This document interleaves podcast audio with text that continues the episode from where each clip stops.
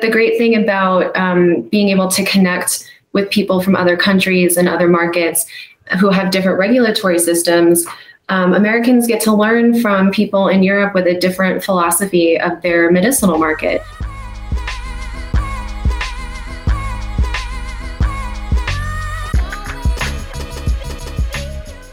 Cannabis's international crib sheet Jill Reddish is the co founder of the Global Cannabis Network Collective, a group that unites those working in the international cannabis scene with other leading professionals in the space. She tells us more about the importance of relationship building in this thriving but ultimately complex sector. Hello, Jill. Do you want to just uh, introduce yourself um, to those that don't know you? Thank you for joining me as well. So, um, yeah, what's your name and where'd you come from? yeah, Dave, thanks. It's really great to be here and excited yeah. for this conversation. And yeah, uh, I'm Jill Reddish, and I have two titles actually. I'm the Chief Marketing Officer for the uh, consulting firm Gateway Proven Strategies, also GPS. And uh, I am the co founder of the Global Cannabis Network Collective, uh, GCNC. Uh, and that is a network of international multinational um, cannabis and hemp businesses that we work with all over the world. So uh, I keep quite busy these days. Yeah, and we met at um, ICBC in Barcelona, which was cool. How have things been for you since uh, since you came back? Have it been busy? Was it a good opportunity to kind of meet lots of people that you'd kind of spoken to but not met in person? Yeah, definitely, and it felt uh, very energizing uh, and really exciting to, uh, aside from anything else, it's exciting for me to, as an American to be in Europe again. Yeah. I was very excited when I booked that flight. Um, because uh, as we know since the pandemic it's been so hard to get over there and so it's been a bit of a challenge to um, really connect one-on-one and broaden networks with uh, folks in europe but of course the the miracles of technology and virtual calls like what we're doing yeah, right now absolutely you know, it's, it's totally possible. So it was very exciting to meet a lot of people in person. Um, but as always, just to feel that that buzz and energy in the room of people connecting and absolutely you know, a lot that like d- business was getting done. Absolutely. It's like you can facilitate everything remotely if you need to. But yeah, like you say, there's nothing quite like sort of being there in person and meeting people and sort of just being there, which is great. Um, so yeah, I mean, how have you been in the cannabis industry? Because you, you've been in a couple of years before you launched uh, the Global Cannabis Network, didn't you? And uh, yeah, tell us a little bit about your, uh, your history. Yeah, absolutely. Uh, so I joined the cannabis industry in 2018. Um, I worked at Marijuana Business Daily, which puts on um, the largest trade show for cannabis, MJ BizCon in mm-hmm. Vegas. Um, my last year there, we got uh, over 30,000 attendees, and last year it was pushing 35, I think. So uh, I throw that number out there because I know some people are almost surprised to to hear that there's that many people who you know would want to go to a cannabis conference. Oh wow, no, I mean it's it's I know it's I've never been, but I, I, yeah, hopefully this year or next. Um, but I know it's huge, isn't it? It's it's a big it deal. I mean, not even just in the US or North America, but globally, isn't it? Yes, very much. It really is a, a convener of a show all around the world. A lot of um, people will say, you know, you haven't really been in cannabis until you've attended an MJ BizCon. And so there I was just jumping right into the deep end of work, uh, doing marketing for this major trade show. Wow. Um, and so, so my background is marketing and communications. I have a graduate degree in communications where I very much studied communities and networks and mm-hmm. how those form and operate. Uh, so it was very interesting for me to be there at MJ BizCon and see all of these people together on the show floor. And yes, there's a lot of business that happens on the show floor, but it's also, as we've said, so massive and overwhelming that it's kind of like, well, how do you find who you need to connect with and yeah. actually get your business done? Absolutely. Uh, so I worked there until 2020, and um, my business partner Chris Day and I left and, and formed a business together. Um, we, we did some consulting, but really we were focusing on the GCNC, which we formed in 2020. And really, the genesis of that was kind of being at these trade shows and realizing, you know, there's always kind of that that back room where the deals are really getting done. You know, it's the right decision makers find each other somehow, and that's where the deals happen. It's not so much on the show floor or or even in the um, want to say classrooms, but you know where the sessions no, are. No, no, absolutely. But it's um, I mean, just being, I mean, for me, ICBC was my first sort of event for for the cannabis. Well, actually, it was my second, but it was the first kind of official kind of event, I guess. And uh, it was interesting to see that, you know, I guess it was always a sense of community there anyway that a lot of people knew each other or knew of each other and you know i think all the conversations that were happening out the front were kind of that seemed to be the place to be whereas the kind of you know rightly or wrongly but again there was a good mix of that happening as well as the kind of information but again i guess with a lot of events you have i think the reality is people go for the for the networking for the conversations for the you know meeting people don't they and it's great that you know industry they want to kind of do the uh, the knowledge sharing and the uh, the seminars are disservice, but you know it's it's all about the networking, isn't it? And that's right, such a right. part. Yeah, so that's really where the value of the GCNC as a network lies. And this is what we've had people come up to us and say, you know, especially after they've attended a different trade show where there's, mm. you know, a handful of GCNC members and Chris or myself, our, our co, uh, my co-founder Chris Day, if we're there, we get to kind of say, okay, we know a lot of the people. Here's who, and I understand what your business goals are for this conference. And I know you should for sure be talking to these three people. And then I also met these people, and it's, um, I get to really help network for them. And mm-hmm. we trade all of that information back and forth as well. And in fact, that um, trading of information is kind of a core tenant for the GCNC. Um, we we vet our members um, and we ask people to apply. And the last question on that application is, are you willing to share your knowledge and networks with other GCNC members with the understanding that that open sharing of information is really the, the key differentiator? Because as you know, it's yeah. always, this is always, who do you know? Absolutely. I'm, I'm, i mean, you operate well globally, as it's in the name, but uh, where have you got members from right now? And uh, uh, we definitely have members on every continent where there is a legal cannabis market.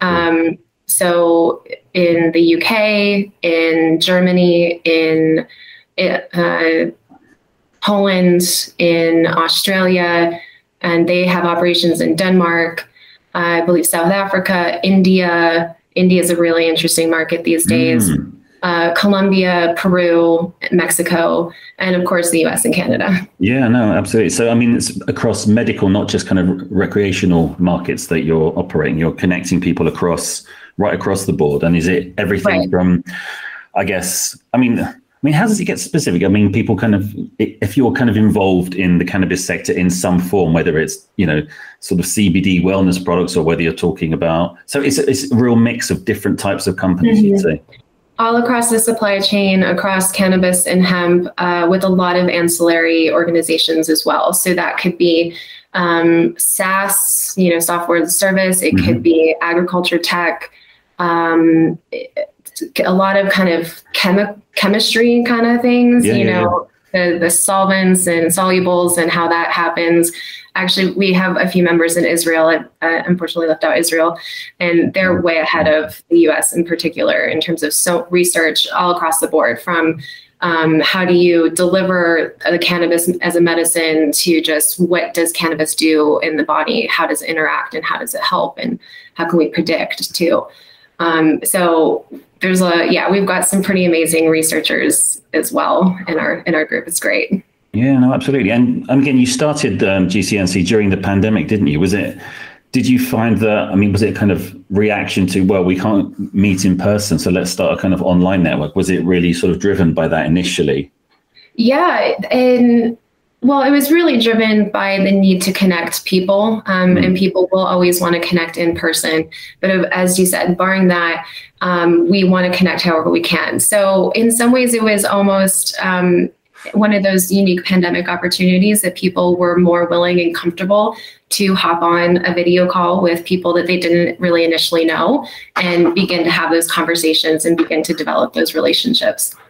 So was that uh, yeah, I can say was that not really happening at sort of other sort of event organizers or it hadn't been or that I know, for example, I've been to some sort of online events, and that was, you know, admittedly during the pandemic. And there's always that kind of yeah, this is great and everything, but you know, again, it's it's about talking to people or finding that. And I think some software platforms I've noticed when you do online events have that kind of specific functionality to be able to connect people. But again, mm-hmm. it kind of has to come from person to person to feel authentic. I think. Do you, would you agree with that? Well, Well, I think um, those events very much have a role, and that we mm. really recognize and, and prioritize. Um, we definitely ha- we have event partnerships. ICBC is now one of our event partners, where mm. um, we kind of trade some some promotion, and they trade some. They offer some discounted tickets to our members at very basic level.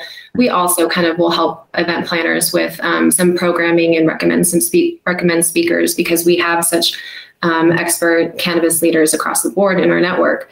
Um, but really, I think those those events kind of go broad, and the value of the GCNC is that we go deep. Um, right. We do. Chris and I, as the co-founders, do an onboarding call with each member for about an hour, and we sit down and understand right. their goals and what they want to get out of it, and how we can help.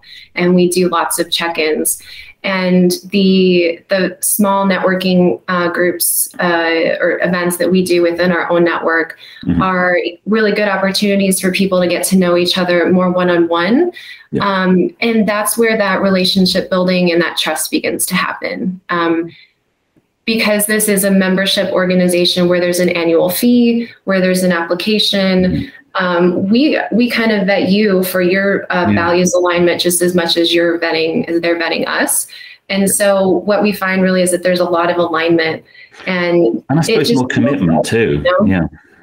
If you've kind of mm-hmm. gone through that process to be like, actually, you know, I'm serious about this. This is, you know, this is something I want to be part of, you know, and I think you you mm-hmm.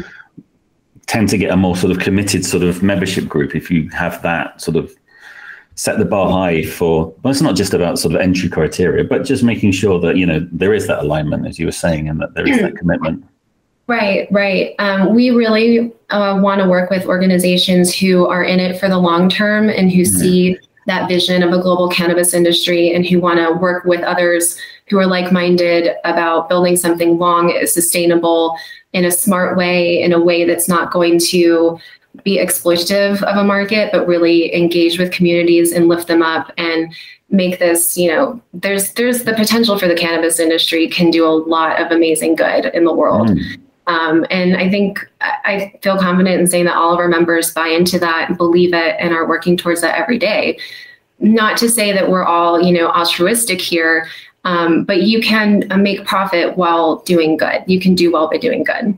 No, absolutely. And that was I think I saw something on LinkedIn the other day. Again, it was it was about trying to sort of build that sort of change or that because it's such a new sort of industry there's an opportunity to sort of build it right from the get-go there's no kind of legacy well there is legacy market obviously but there's no kind of mm. corporate legacy in the same way that there are you know that's you know i guess there's there's room for more diversity from the outset. So let's build that in right now, you know. Right. We're not necessarily fighting, um, you know, 100 years of the industrial industrial revolution said that you mm. know, manufacturing has to be this way.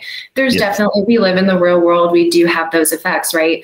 We are not going, just because there's a potential to build this industry in a really, really great way, doesn't mean we're not going to stumble and run into a lot of roadblocks along the way. Like we're definitely seeing that, especially in the United States. California is a great example. Um, but the great thing about um, being able to connect with people from other countries and other markets who have different regulatory systems, um, Americans get to learn from people in Europe with a different philosophy of their medicinal market. Yes. Uh, it's it's very different from how we're operating in the states. Uh, and in fact, you know, my friends here, and I live in Denver, where everybody's very familiar with marijuana, yeah. but you know, my friends who OG are not state, yeah, yeah, yeah. My my friends who are not in cannabis uh, will hear me talk about Europe and assume that it's all about you know Amsterdam and the Netherlands. And like, no, it everybody's looking to Germany what they're doing, and then France and Italy have both established these um, very important pilot programs, which is a very interesting business opportunity and you know they're taking their time with it um, and I, I think that time element is an important thing because it helps bring the population along step by step to help de- destigmatize and uh, really kind of grow that market over time. Absolutely. I mean this is what i was talking to, to james smith about on the previous episode and talking about 4c labs efforts in, in the uk and talking about you know growing the kind of UK medical market because again, you know, it's it's just legal from medical, but again, not enough people know about that medical cannabis is legal here in Britain, and it's a it's a message I think a lot of people are keen to sort of put out there. But Mhm. like, I mean, well, what's your sort of take on that? Do you know much about the kind of UK market? I mean, sorry to put you on the spot in that respect, but Yeah, no, I mean, I I try to be as familiar no, as possible with, with each of the sort markets. the oracle of, of global cannabis. That's that's your new moniker, right? Yeah, I, what I find as an American so interesting is, uh, and I kind of touched on this, the the different approach to healthcare. And so we're seeing this in Australia and in other European countries too. Is that once a um, a state health insurer is convinced and willing to take that kind of risk that cannabis is a medicine and that they will reimburse it and cover it, that gets our entire network of doctors um, on board and uh, e- able to easily access or more easily access education. And we've heard across the board, all around the world, from people who, from our research partners who regularly interface with doctors, that there is an interest and there is a de- desire, but you know they have the realities of how do I actually spend the time to you know get Yeah. up to date with the the research. So any kind of advocacy education effort that can make it very easy for doctors to get that information and feel very confident in prescribing to their patients. Mm. Um, you know, anecdotally, that's what I'm hearing across the board, Yeah. uh, and that's one of the ways to help with that destigmatization. Absolutely. I mean, again, that was another thing talking about with James. The idea that when it's available on the NHS, I mean, the NHS, I don't know if you know, they so our National Health Service sort of subsidise a lot of prescriptions. So you pay a flat fee, you know, as long as you you know sort of under ten pounds for a, a prescription. Um, currently, if you access medical cannabis, it's you get it through a private doctor, so it can be upwards, you know, um, 125 pounds or something like that, which is significantly more. And I guess that prices a lot of people out of the market. So until you have that sort of buy-in from the NHS, but again, that's got to come almost from sort of government policy or something like that. And so the, the kind of narrative has to be changed. And I know that uh, James is talking about his work with the CIC here in Britain, the sort of Cannabis Industry Council, and Mhm. how that kind of body of people needs to kind of get on board to influence to then so i mean there's a lot of moving parts to to bringing that awareness and sort of helping draw even just in even in a sort of legal medical market do you know Oh, what I mean? absolutely. Yeah. I mean, that's part of the reason that we see so many countries um, start off with a medical market first. You, you know, you got to go step by step, right? Um, so, so that's that's a big part of it. I think is that step by step approach.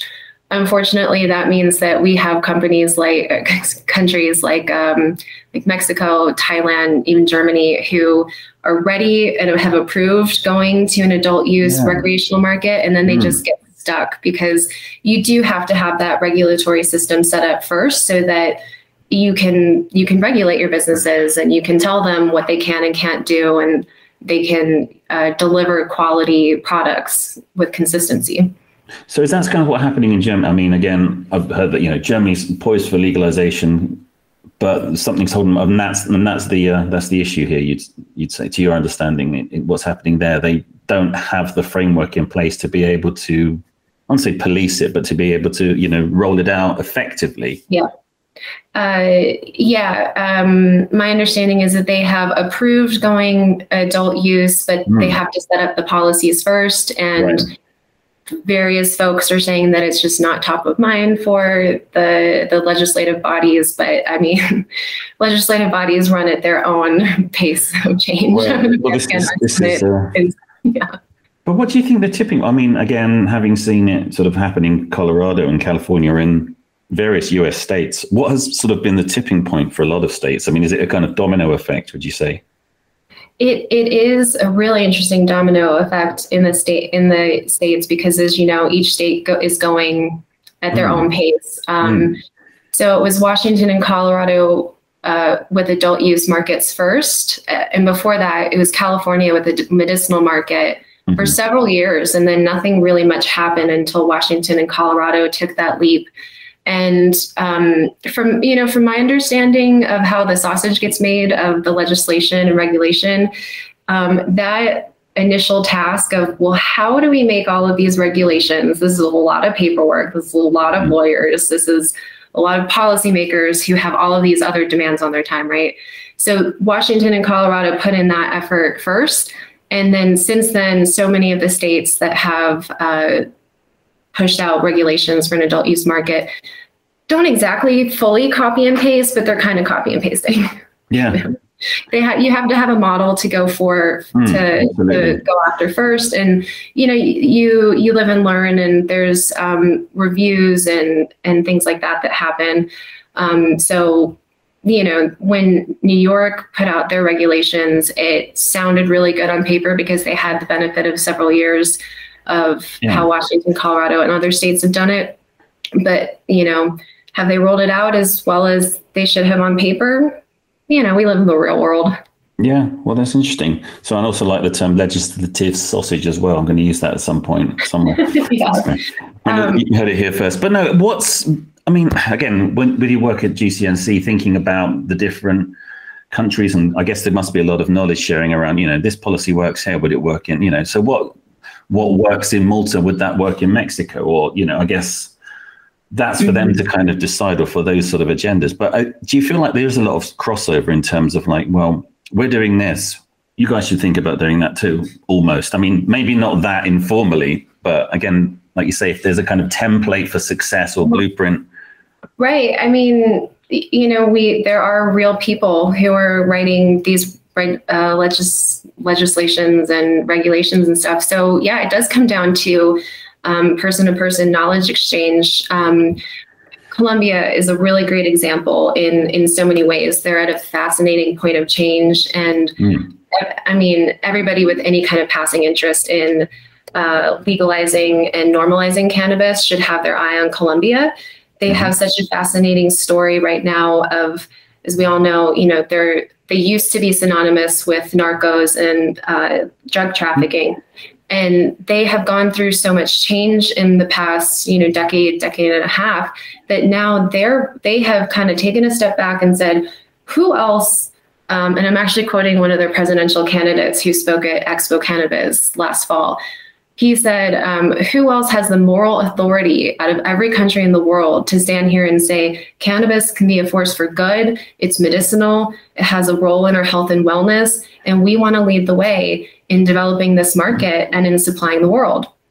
Um, that was, I believe, Juan Miguel Galan. And um, he's not the only person now, not the only politician saying that. Um, they have had a medicinal market market for a few years. They mm-hmm. they've been investing in cannabis production. They've recently uh, approved the export of cannabis um, to other countries around the world. Um, but but uh, living here in Colorado, I had the the privilege of knowing that um, a handful of Colombian senators, I believe, last fall came to Colorado and had meetings not just with the governor of Colorado to discuss the the regulations uh, here. How does your adult reg- how does your adult recreational market work operate? What are the ramifications? What do we need to be thinking of? They met with the the governor. They met with some lawyers and some policymakers, some cannabis business owners. Yeah. That's such a promising sign, right? And they didn't just send over politicians who are in favor of it. They sent over some people who have serious doubts and reservations about this. And all of the reports I heard said that there was really great conversation and interest and, you know, kind of a realization that the world is not going to end if you have a recre- recreational market. No, but that's really interesting to think that, you know, again, I guess you think of each state almost in the US is almost like an individual country in its own right. But to think that you know knowledge sharing between state to a, a nation state in the same way is a is a fascinating mm-hmm. thing. And, and I guess it's it's that sort of foundation. Uh, is that kind of is, is that kind of thing you kind of want to facilitate with what you're doing right now? Uh, yeah, absolutely. Absolutely. Any mm. any time that we can take that opportunity to say, mm. um, Chris and I for sure do not claim to be the experts of everything, but we want to, we know a lot a lot of experts yeah, in man. almost yeah. every point of the supply chain. You know, from the research to um, the end user, medicinal or recreational. So we're all about facilitating those connections mm-hmm. Um, wherever possible because that that's how things get done, right? And you never know. It could be there's always an element of serendipity. That's just sort of life, right? Yep. So you know we might connect someone and it's like, hey, someone got a landed a really good business deal there, or it turned into something like look at what happened with these uh, Colombian legislators coming. Yeah. We we were participants. We did not um, kick that, initiate that, or anything. Um, but we were very proud to, to yeah, be yeah. supporters and part of that conversation. Mm-hmm. Absolutely, I think it's important to have that broad sweep of society or you know community as part of that. But let me ask again, at the risk of asking another awkward question, what, what are your thoughts on federal legalization in the US? Do you think, again, thinking about that kind of domino effect, what's kind of holding back the states that aren't doing it right now? Do you think? I mean, the uh, the state the states that aren't doing it now in the United States um, are te- are predominantly uh, have a have a predominantly conservative legis- legislation. Okay. Um, they might. Hmm? It's almost as simple as that. Do you think? For the individual states, right? Yes. Um, for the Senate, uh, that's just the absurdity of politics, right?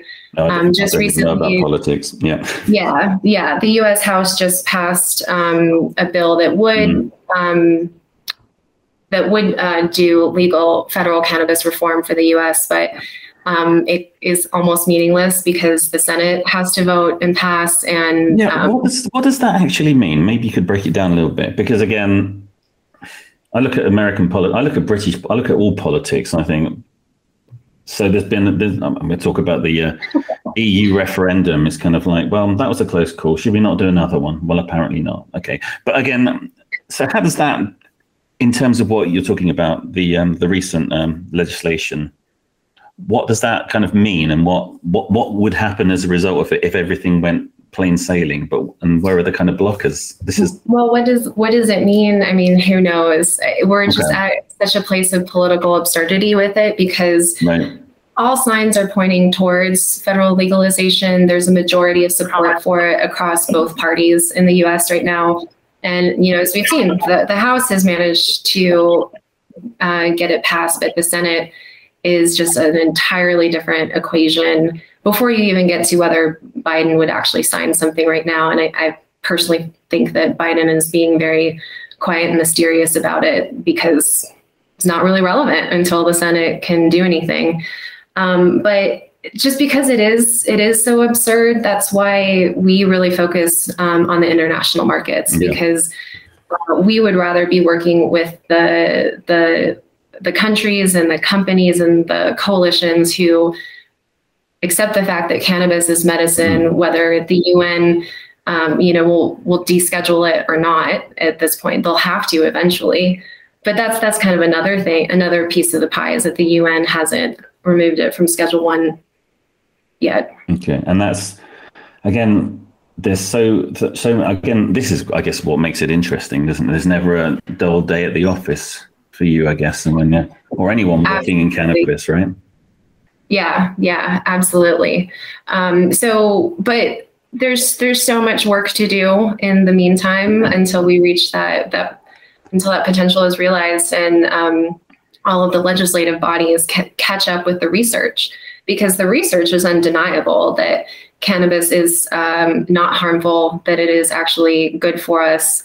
Um, I, I, personally find so much of the research about the endocannabinoid system just fascinating, right?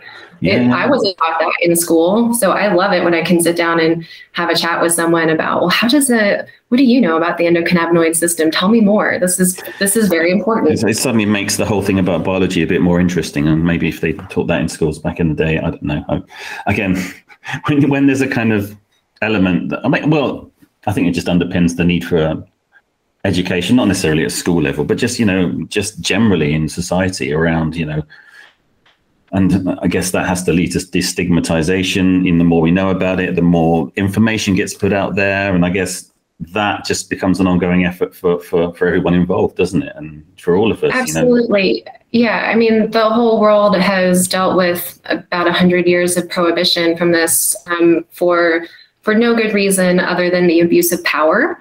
Uh, and that is slowly changing, and it's very exciting to see that. And um, you know, we we we work with and support plenty of advocacy organizations because we're a business who is operating in this space, and the more that we can all be moving in the same direction, um, towards advocacy and changing people's minds the better. So we're doing it in our way by creating connections, um, creating conversation points, and yeah, working together with it. Absolutely. So, what's going to next for uh, GCNC? What's your sort of uh, ambitions or aims for the rest of 2022 and, and beyond? Yeah, we are in growth mode for sure. Um, it was a very exciting start to 2022, realizing that trade shows and events were going to be coming back. Mm-hmm. And so we've got a lot on our deck with with those. Um, particularly in Europe this year, we'll be attending um, at least one more ICBC event. Um, we're looking at you know green tech in Amsterdam and Cannabis mm-hmm. Europa. Um, my business partner Chris Day is actually in Malta this okay, right cool. now. Um, the and plant medicine conference, is that right? That's right. Yeah, Plant yeah. Medicine Week, and there's a day yeah. or two of uh, cannabis business. Mm. Um, Malta Malta just uh, has approved an adult use market, yes. and they're really looking to be a point of an epicenter of trade between Africa, possibly South America, and Europe as well. So, um, very very interesting hap- things mm. happening on that island. Absolutely, and it's um I remember going there as a kid, sort of, oh my God, 20 oh, wow. plus years ago. And it was just literally, and had some nice beaches, but it was just a rock in the Mediterranean. And all of a sudden, it's kind of like, you know, a center for kind of offshore gambling. And it's like become this funny little uh, vice island almost. I say that in, you know, with a sense of fondness, but it's, uh, it's, it's really interesting that they're so progressive in a lot of their take on things, which is, you know, again, really encouraging because again, it's, uh, mm-hmm. it's an EU nation, you know, it's, uh, mm-hmm which is uh, again, which the UK sadly is no longer. But um, but again, it's it's that sort of setting a precedent.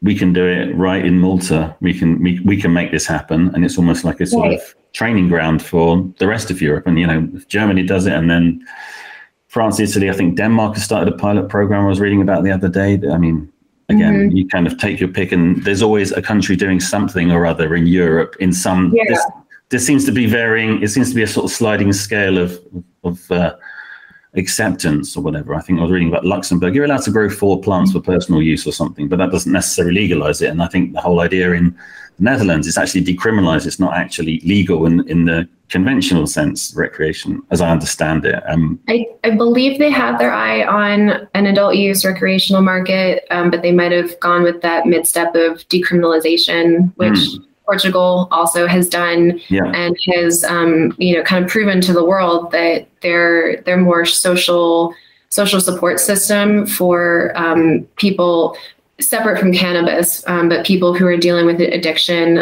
of you know harder drugs, harder opioids, yes. very addictive substances, unlike cannabis. Um, that providing a social support system there is really life changing yes. and changes your economy um, which is something I was thinking about with Malta. I love how when you see a country kind of take a step back and look at their their economic drivers and realize that cannabis as a commodity that you can trade um, mm-hmm. will be very important, and that can be a source of income for, uh, as you said, they are they are a rock in the Mediterranean. You can't grow a lot of things there. You know, you yeah, yeah, yeah. I think it's similar to, to Israel in a lot of ways. I mean, this is why, again, they've been so successful in the sort of tech startup because other than kind of olives, there's not been a huge amount of industry there. There isn't, you know, there isn't space for it, or there isn't the climate, right. whatever, you know. And again, it's interesting how, uh, you know, these opportunities are sort of seized upon by a lot of mm-hmm. uh, nations like yeah. that. you know, so it's, in, yeah, but again, it, it really and again, they might have this, they might have the same sort of population size as say the UK or Germany, but uh, again, it's uh, it all has to start somewhere, right? And seeing them do it right, you know, the first time round is like, wow, you know, it's right. uh, something we yeah. can all learn from. Yeah. Yeah. In, in a global market, we all have a role to play. Uh, you know, Colombia India are both markets that are well positioned to grow and supply a lot of cannabis for the world. Mm. Um, Malta will be able to have a role in that because of their strategic geographical position mm. and their business business savvy. You know, that's great. Yeah. That's it. No, absolutely, mm. absolutely, good stuff. Cool. Um, yeah. Any any final thoughts? How can um, are you kind of recruiting for uh, new members right now? And if people are interested and want to find out more about it, where sh- where should they where should we direct them right now? Yeah, absolutely. I would love to have conversations with international and multinational, uh, as I said, cannabis and hemp organizations, ancillary as well, of course. And our website is uh, very simple gcnc.global. Put that www in there too, right? Um, and yeah, I can be found on LinkedIn as well. Jill, Jill Reddish is out there um, always love to have conversations with people and connect. We're definitely looking to continue to grow the membership with people who are, you know, aligned with what we do. It's good times. Great stuff. Thank you very much. You appreciate your time. Thanks for joining me. And uh, yeah, we'll speak again soon. Thank you. Thank you, Dave. This has been great.